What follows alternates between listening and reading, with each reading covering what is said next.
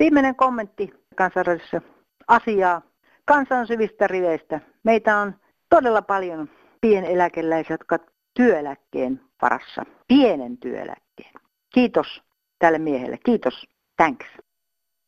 Kansanradio jatkaa siitä, mihin viime viikon lähetys loppui, eli eläkeläisten ostovoiman heikentymisestä. Indeksi pysyy taitettuna, eikä verotuksestakaan löydy vetoapuja. Sitten selitämme kestävyysvajeen ja korjaamme puutarhasta omenat ja etanat. Sen jälkeen siskot ottavat kantaa, kannattaako vanhat ja sairaat hoitaa kotona vai laitoksessa. Ja mitä sen jälkeen tapahtuu, kannattaa kuunnella. Mä jatkaisin siitä, kun henkilö sanoi, että mitä varten jotakin tukijuttuja korotetaan, mutta ei pienen pienillä eläkkeillä eläviä. Koko ikänsä tehnyt työtä ja saa pientä eläkettä, jolla tuskin tulee toimeen, maksaa kaikki asuntokulut ja muut. Ja sitten ei yhtään saa lisää eläkettä, päinvastoin koitetaan vaan korottaa veroa koko aika. Herrojen pitäisi kerran kyllä ajatella vähän pienituloisiakin, eikä vain omaa, omaa kukkaroaan, joka on aina pullollaan kuulumisiin. No, kuuntelipa kansanradio jälleen ja kyllä täytyy sanoa, että tämä viimeinen mies tässä sanoi just niin kuin moni suomalainen ajattelee. Aivan tosi. Mutta näin pelataan, miten on äänestetty. Kansanradiossa Olli Haapakangas. No hyvää päivää Keski-Suomesta Arppa. Terve. Niin, tähän eläkehommaa. Sitähän yritti senioriliikkeen kautta tätä nimien keruuta ja siihen löytyi yli 80 000 ihmistä allekirjoittaneet mukaan, mutta sehän ei mennä valiokunnasta läpi. Eli olisi saatu ostovoimaa eläkeläisille, jos olisi haluttu. Ja toinen juttuhan on tietysti se, että jos tuota verorosenttia siirtäisi alaspäin, niin sieltäkin tulisi pikkusen euroja, mutta näinhän tämä hallitus ei tee pieni työnteko on minun niin rajaamalla siinä, että niin. jos minä tienaan 300 euroa kuukaudessa lisäansiota, niin se pienentää minun eläketuloa. Minä on siinä mielessä huonossa paikassa. Mä kokeilin ja kävin Jyväskylässä verotoimistossa, niin se verovirkailija sanoi mulle, että ei sun kannata tuota tehdä tuota työtä, että se menee kaikki verot ja se syö vielä sitä minun eläketuloa. Niin. Ja mikä paras, niin tämä puhuu siitä työtulovähennyksestä, että se nousi. Niin. Arvaas, miten siinä kävi. No. Viime vuonna se annettiin 400 euroa valtioverotuksessa ja tänä vuonna se annettiin 362 euroa 40 senttiä. No ei se sitten hirveästi kasvanut. Eli se vaan pieni, niin kuin sen piti parata. Eli siis nousta. Joo. Että jos on työkuntoa eläkeläispapalla tai mummulla, niin kannattaa tehdä ennen talakolla niitä töitä ennen kuin lähtee tekemään työtä ja maksaa sitä vielä veroa. No se on kyllä surkia tilanne, sillä kyllä sitä tekemätöntä työtä piisaisi ja jos on miehellä työhaluja, niin mikäpä mm. ettei. Huoltovarmuudessa on työvoimapula ja sitten meillä on tuolla vanhushuollossa on työvoimapula käytännössä, että ne mm. ihmiset mitä siellä on, niin ne ei jaksa tehdä.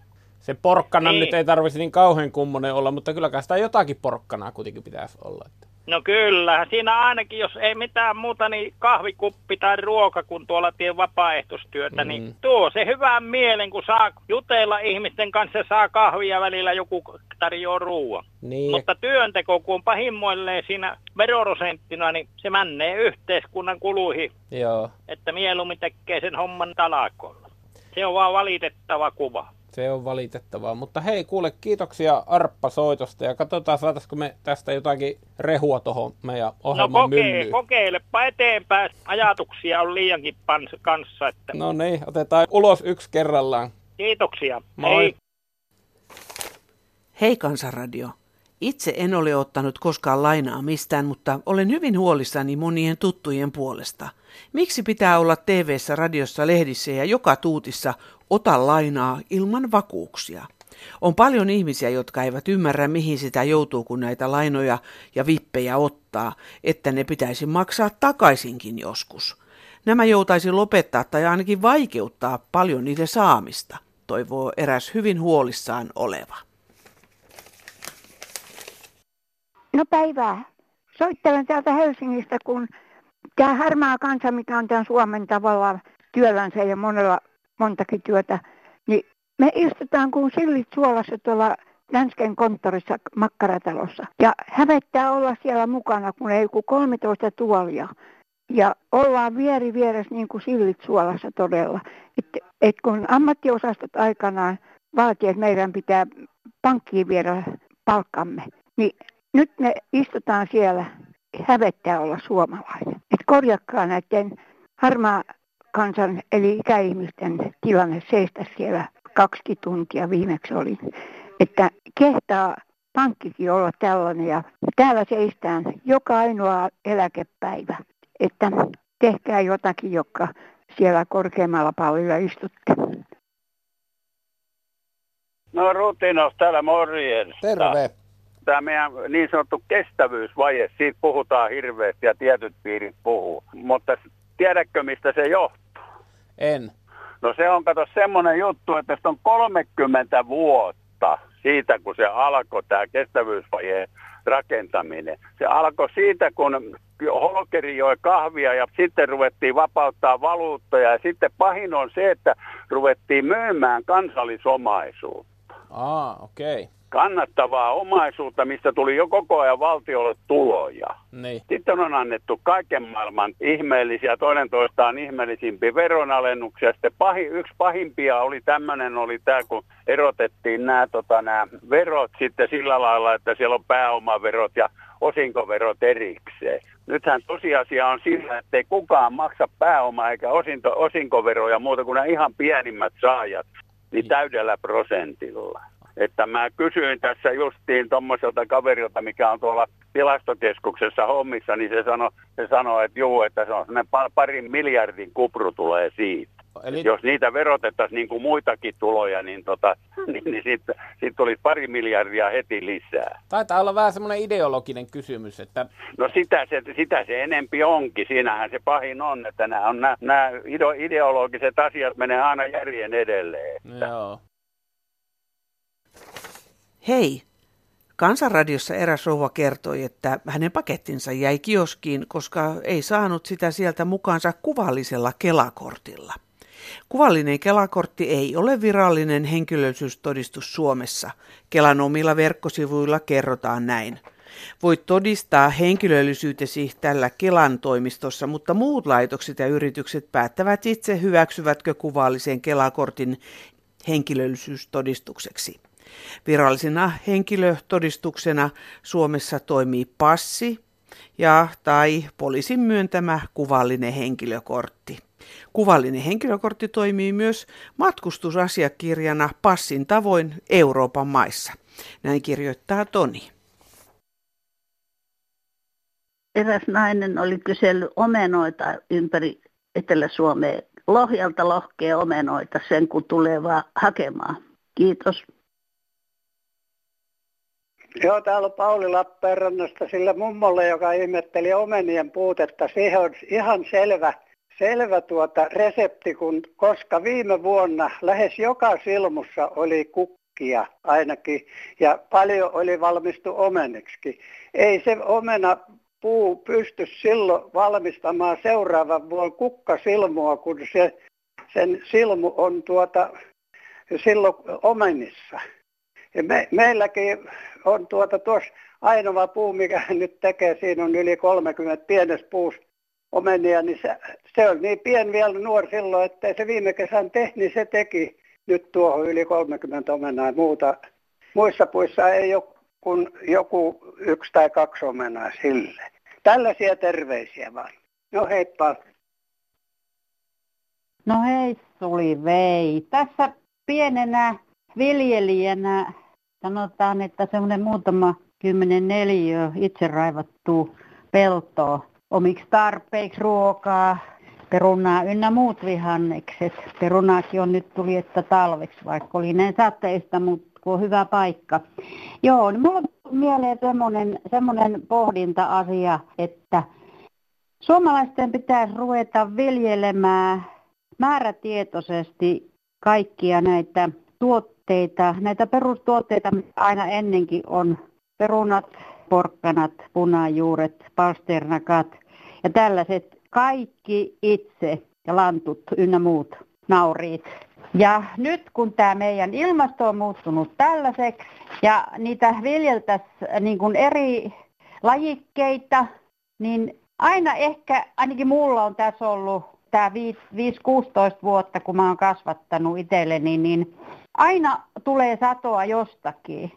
Eli se monimuotoisuus ja se, että jos vaan nyt sanotaan, että yksi, yksi lajike ei oikein kasva, niin toinen laji kasvaa. Ja ei mulla nyt oikein mitään muuta, mutta en mä mitään tukiaisia saa, kun mulla on niin pieton. Alle 3004 siinä on noita, mä en sano mökeiksi, vaan ne on mörskiä. Eli tämmöinen, pieni huomautus sanotaan tälle meidän maatalousministerille, että pakko pärjätä. Kiitos, hei. Kertokeepas mulle, että mitä miettii. Siis tota, mä rupesin laatikkoviljelmää tekemään tänä kesänä. Muuten on peltoon tehnyt kaiken. Eli tuota, laiton laatikkoon multoa ja sit salaattia ja pinanttia ja sitten avomaan kurkkua ja on pionia ja sitten daalioita ja nyt minä rupesin ihmettelemään, että kun tuota, lehet on reikiä täynnä, ihan jokainen, jokainen kasvi ja muu on reikiä täynnä, eikä ne jatka matkoa ollenkaan. Ja siellä on hirveän pulleita etanoita. Mitäs minä nyt tiedän? Niin kertokaa mulle nyt joku viisas immeinen, Voimmeko me ne yksitellen vai annanko me myrkkyä vai eihän me voi samaa laatikko edes keväänä laittaa miittää, koska minusta kun tuntuu, että ne elää siellä mullussa. Nyt minä rupean jo ihmettelemään, että mitä me ensi talvena syödään. Minulla on surku tappua, mutta totta kai minun pitää tappaa, mutta millä tavalla minä tapan, että tälleen. Olen Loimalta, Irma, ja haluan tietää, kuinka pelkaa nämä ulkolaiset ja suomalaiset mustikkansa, kun ne niillä suuriin saaviin kerätään ja siellä on kaikki roskat. Eikö siinä ole mahdollista, että siinä siis myrkkysieniä, joita nyt on semmoisia vaikka nyt ihan laksissa rouskukin, on itse siitä saanut joskus myrkytyksen, niin semmoisena pienenä, niin jos ne puristetaan mehuksi, niin jos siellä on joku vaikka kuivanut korvasieni, niin millä ne perataan, sen haluaisin tietää. Kiitos. Kansanradio. Voi Orpo, Orpo ja Sipilä, Sipilä ja kaikki muutkin suurituloiset hallitusherrat – siellä te kirkkain silmin kuulutatte, että kaikkien täytyy nyt tuoda kortensa kekoon, että saadaan Suomi nousuun. Onko oman tunnon ääni sammunut? Kyllä se on mielestäni väärin, että ihmisiltä, jotka koittavat pienellä eläkkeellä tulla toimeen, otetaan. Ei kysytä, pystytkö antamaan. Nostetaan vaan veroäyriä. Minunkin eläkkeeni putosi 60 eurolla kuussa. Sillä olisi saanut muutaman leivän ja perunan. Lähdin 15-vuotiaana leipääni tienaamaan. Kovalla työllä se on ansaittu vuosikymmeniä. Miehen kanssa saimme pienen torpan hankittua ja kolme lasta kasvatimme ja koulutimme nykypäivän veronmaksajiksi. Mies on pois, ehkä paremmilla tarhoilla. Täällä nyt sitten koitan tulla toimeen päivän kerrallaan. Onko tämä joku hyvinvointivaltio, kun kaikkein heikoimmista ei pidetä huolta – lapsista, nuorista, ei vanhuksista ja sairaista. Onko oikein? Kaikesta huolimatta hyvää syksyä, mummu 80V. Kansanradiossa Olli Haapakangas. Hei, kuule semmoisesta soittelen, kun Kansanradiossa voi olla, että aikaisemminkin on ollut tästä omaishoitajuudesta, intervalliasiasta. Joo. Että se on kyllä ihan väärin useimmille käsitetty se intervalliasia. Se ei ole ollenkaan niin kuin helppo sille omaiselle eikä sille, sille, joka sinne joutuu. Niin. Tämmöinen pikkusenkin muisti, muistiongelmainen henkilö, kun hän viedään sieltä omasta kodista, joka, jonka seinät niin kuin pitää hänet niin kuin jollain lailla vielä yhtenäisenä, viedään johonkin vieraaseen paikkaan, jossa, jossa hän on yksi kahdesta kymmenestä tai yksi kahdestakymmenestä viidestä. Kävelee pitkin päivää yöpaidassa siellä ja, ja, ja tuota, eihän se voi olla hirveän hyvä sille henkilölle. Näetkö mitään tavallaan hyvää puolta tai järkeä tässä tämmöisessä intervalliajattelussa? Silloin, jos se henkilö menee mielellään sinne.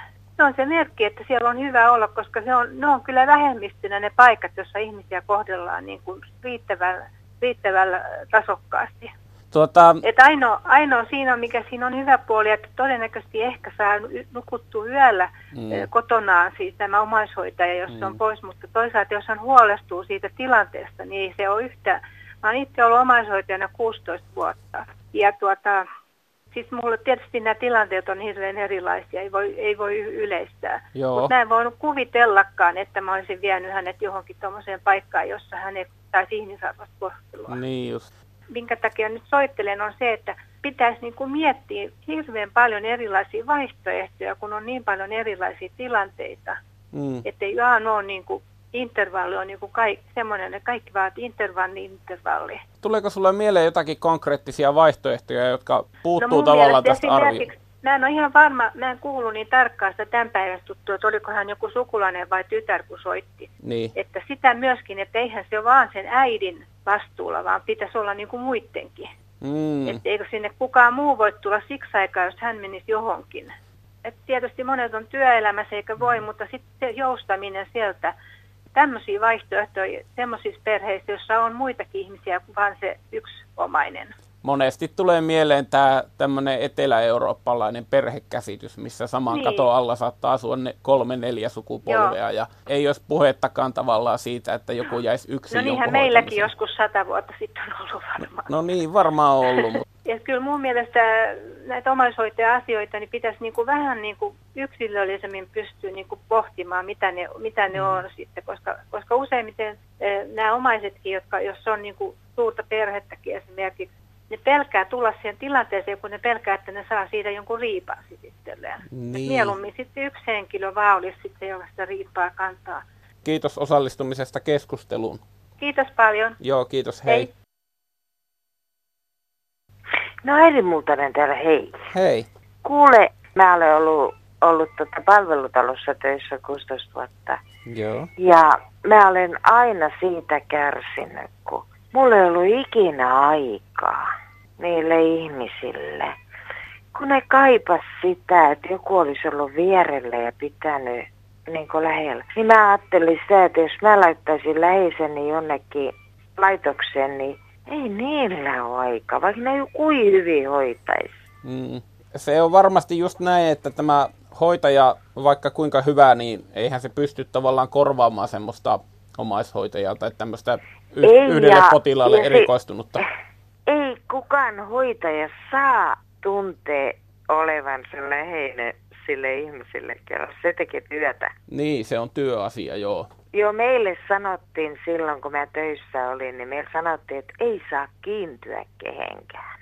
Niin, tunteet ei sillä lailla saa päästä Ei määrään. saa laittaa tunteita niin kuin sinne mukaan. Tiedätkö sä, kyllä sinne vaan tunteet lähtee.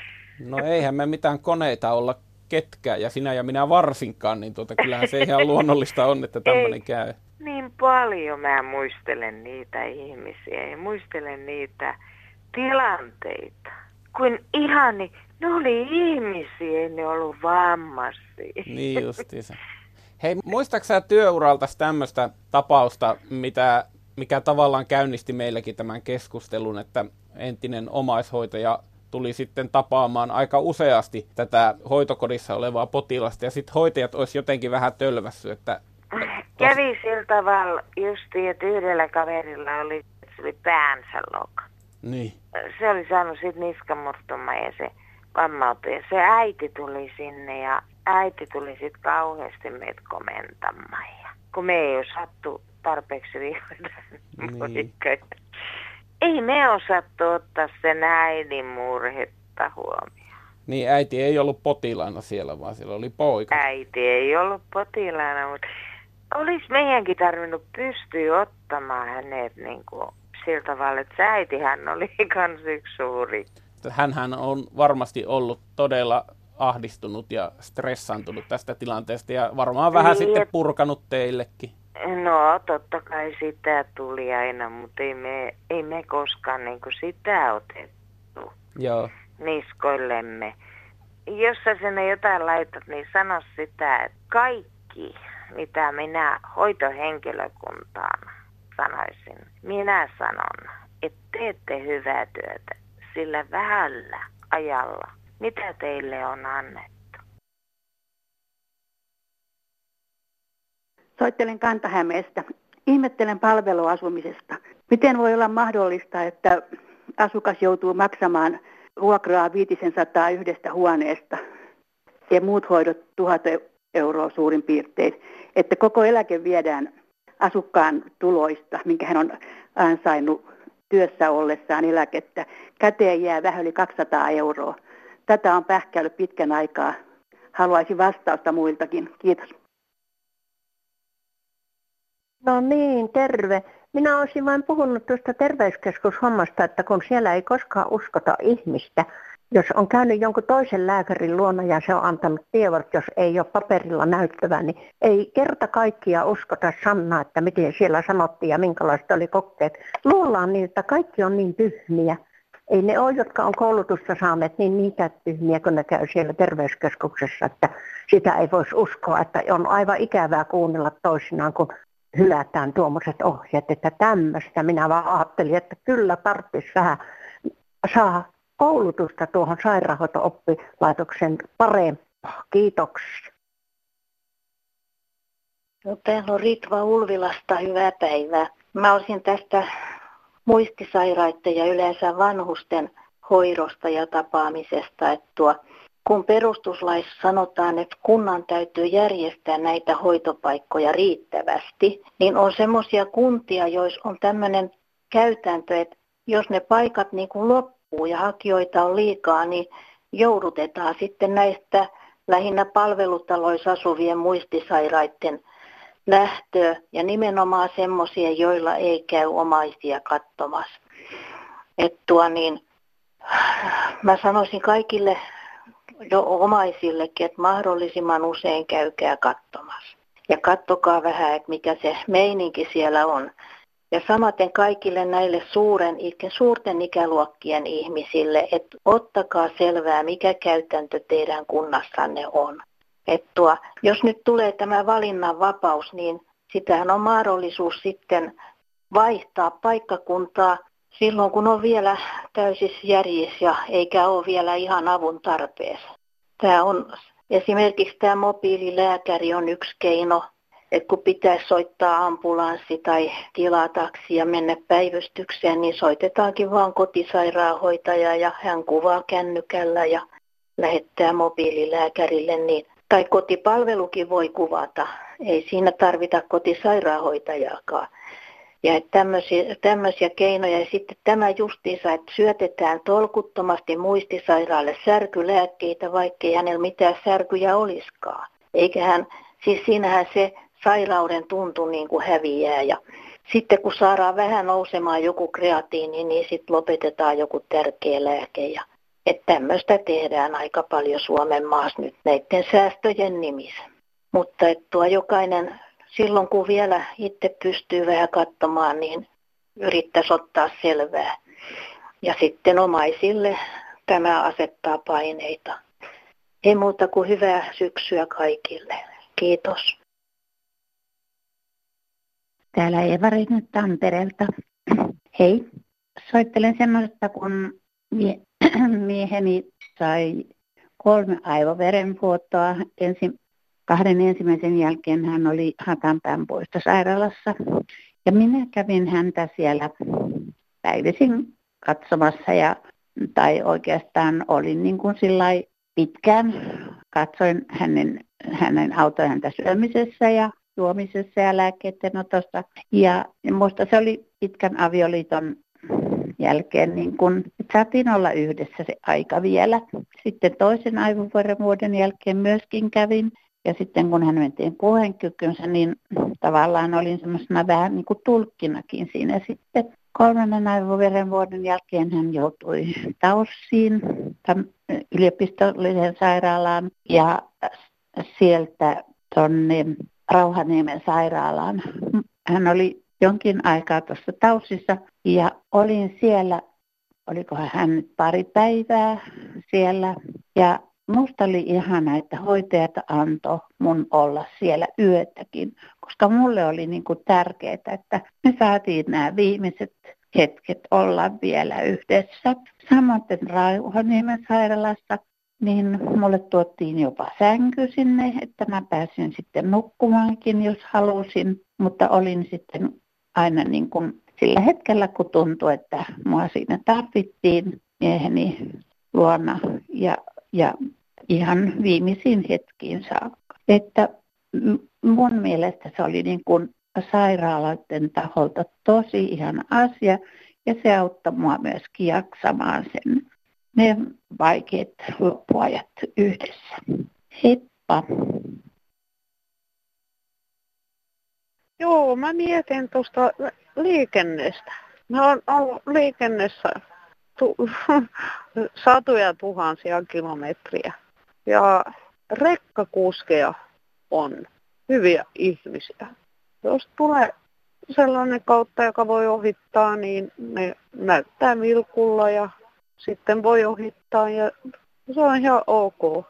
Sitten kiitän sillä tavalla, että me vilkuntaa takaisin ja ne vilkuttaa. Rekkakuskeja ei ole yleensä, mitä mä sanoisin, pahaa. Vaikka minkälainen auto sä ajat, niin ne on kohtuullisia yleensä. Älkäähän nyt olla ilkeä niille. Kiitos. Mikko Vantaalta päivää. Nyt kun tänä sunnuntaina oli puhe näistä tästä liikenteestä, niin joku pyysi, että soittaisi sinne, kun ajaa raskasta liikennettä. Mä oon ajanut aikanaan raskasta liikennettä ja, ja nyt ajan semmoista, kun saa ajaa satasta vaan. Niin. Ja käyn aika usein tuolla Turussa päin. Ja siellä kun on nämä sillat ja ennen sitä kummassakin päässä alkaa sadan kilometrin rajoitus. Ja mä ajan navigaattorinopeutta satasta, niin yli 90 prosenttisesti kaikki henkilöautot ohittaa. Ne ei siis paina 120 jälkeen jarru ollenkaan. Ja, ja sinne pitäisi saada kamerat. Aina ennen tunnelia ja tunnelin jälkeen heti liikennekamerat. Sieltä tulisi rahaa. Ja poliisille sen verran, että ne vois mennä, siellä voisi poliisilla olla yksi semmoinen raskas auto kanssa, millä ne ajelee tuolla, niin näkisi mitä hullun meininki se on henkilöauton terrori. Että aina vaan tärkeintä on ohittaa, oli nopeus mikä tahansa. Et se on niin kuin niille tärkeää. Ja tulee vaaratilanteet sen takia. Että näin. Tässä Erkki Kaltaniemi Pellingistä Porvoosta. Te ihmettelette, miksi autoilijat ajavat toistensa perässä jättämättä turvavälejä eihän tuo mikään ihme ole, kun ihmiset suurin osa ajaa kaupungeissa toistensa puskureissa ja sitten kun jo päästään maantielle, niin ajetaan silloin edelleen niin kuin kaupungissa ajetaan toisten perässä puskureissa, kun että jätettäisiin kunnolliset turvavälit. Kiitos. Lapin mummo ihmettelee nykypuhetta. Niin kuin, elikkä Tota noin, itse asiassa tavallaan. Että silleen sikasiistiä, mieletöntä, törkeen makeeta. No hei, Raili täältä soittelee. Kuule, mua vähän ihmetyttää tämä, kun Suomi on kuitenkin paperin tuotannon suuri maa, niin äh, mä en tiedä, onko muut huomanneet, mutta vessapaperiruuat niin hylsyt on suurentuneet ja sitten se vessapaperi ja samoin talouspaperi, niin se kierritetään hirveän sille höl, höllästi siihen. Niin, Joo. että sitä menee ihan hirveästi. Joo. Paperituotteet tulee hirveän kalliiksi. Kyllä, mä oon ihan huomannut, että tuntuu, että ei siinä ole paljon mitään siinä rullassa, mutta ootko katsonut, että onko ne suomalaisia?